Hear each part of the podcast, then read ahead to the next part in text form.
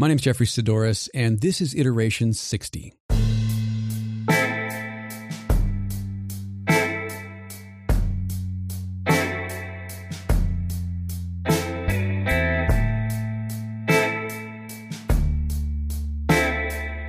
In the last iteration, I talked about the importance of giving yourself little victories in the work that you do. Tiny wins that you can finish in a day or two that will often re energize you or jumpstart your creative momentum on larger, more time consuming projects.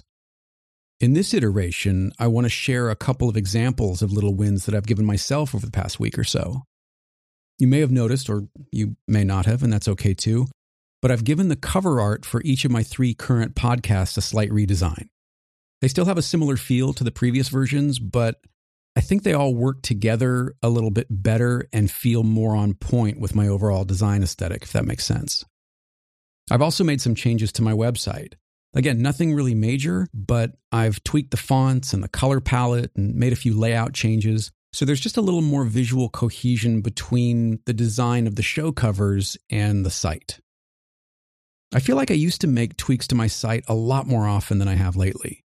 In fact, I think prior to this latest refresh, my site has been pretty much the same for the past three or four years, which is by far the longest I've ever gone without making any changes.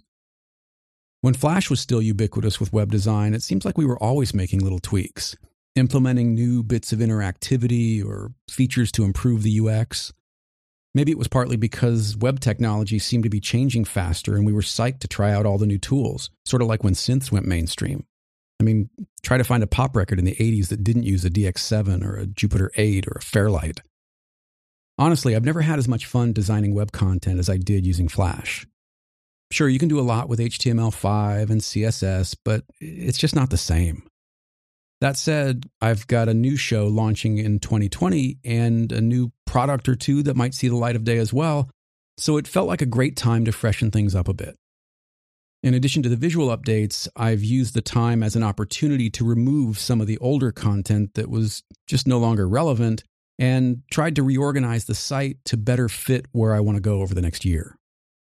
One of the other reasons I've been giving my site a little more attention recently is that I'm making a conscious effort to have my site be more of a destination that showcases all of the things that I'm doing rather than rather than depending so much on a fragmented representation of what I do on social media.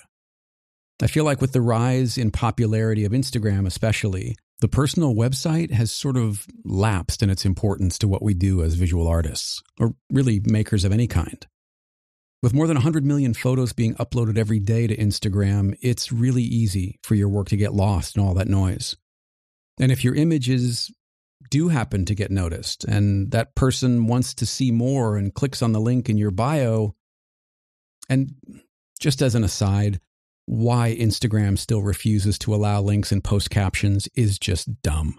I mean, I, I get it. I get that they want to keep users on platform, but from a usability and discoverability perspective, it's just dumb. So is the arbitrary requirement of having 10,000 followers to enable the swipe up functionality on stories. Anyway, if if a user does click on the link in my bio for example which goes to my website because they want to see more of my work or find out what I'm all about or whatever the reason and I haven't updated it to include my latest work or projects that I have in the works I'm sort of shooting myself in the foot because chances are I've lost their attention and am unlikely to get it back. So I've taken on this sort of personal mission to make websites relevant again, or at least my website. Now, I realize that you may be thinking that there's nothing wrong with your current website, and that may be true. And I'm not suggesting that your site needs to be redesigned from the ground up. If you're using Squarespace, for example, you can make all sorts of tweaks to colors and fonts, even layout, in minutes without changing themes. The same goes for WordPress, which is what I currently use for jefferysaddoris.com. Most of the recent changes that I made to my site were done in less than an hour from the theme customization panel. That and a plugin that I use that gives me a little more control over my fonts.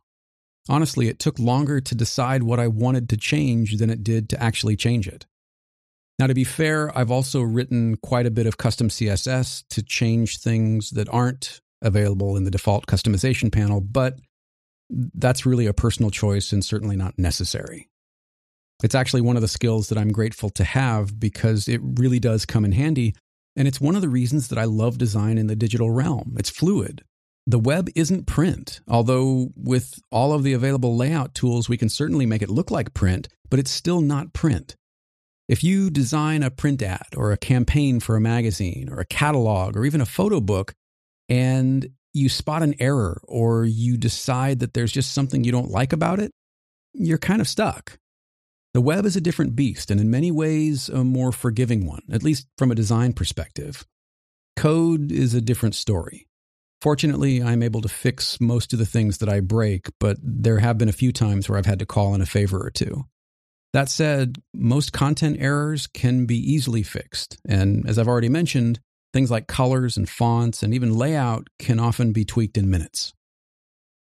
Look, your website is completely within your control. It may be the only thing that you really do control when it comes to your work and how it's perceived.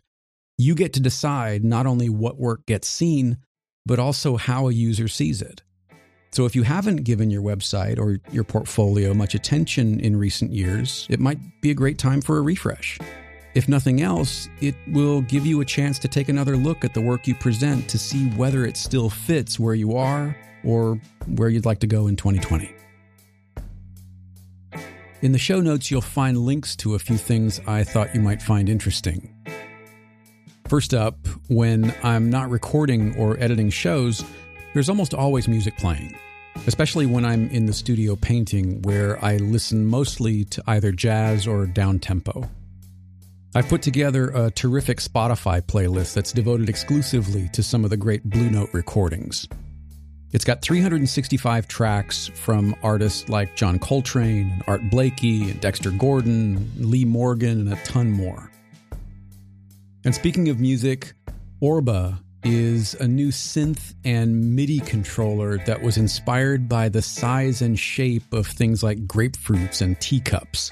Honestly, it's unlike anything I've ever seen. It's velocity sensitive, it's capacitive touch sensitive, and it has a built in gyro so you can stroke it or tap it or shake it or just wave it around and make music using the built in sounds or by connecting via Bluetooth MIDI to apps like GarageBand or Logic or Ableton, you name it.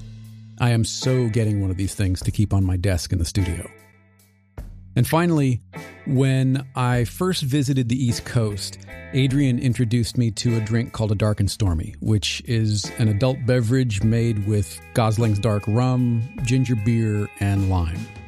Now, while I've been drinking ginger ale since I was a kid, I never tried ginger beer until I got here, which has a much stronger bite to it, and it's delicious. The other day, and I can't remember what I was looking for to cause this to pop up, but I happened across a recipe for a dark and stormy icebox cake. Now, icebox cakes were popular in the 50s and 60s, so maybe I was searching for mid century furniture or something. Anyway, icebox cakes are no bake cakes that use alternating layers of cookies and whipped cream, which are then refrigerated overnight, which allows the cookies to form a more cake like texture. And this particular one uses ginger snaps, vanilla extract, and lime zest. You're welcome. Subscribe to Iterations in your favorite podcast app, or you can get everything I produce, every iteration, every in between, every process driven, all in one feed by subscribing to Jeffery Saddoris Everything. You can connect with me on Instagram and Twitter at Jeffery Saddoris. That's J E F F E R Y S A D D O R I S, or on my website at jefferysaddoris.com.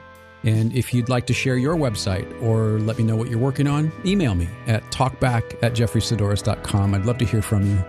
And if you're enjoying the show, I'd love it if you would consider leaving a review or a rating on iTunes or share it on social media to help others find it.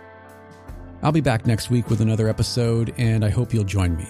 Until then, and as always, thank you so much for being here. Thank you for your time. Thank you for your attention. I'll talk to you on the next one.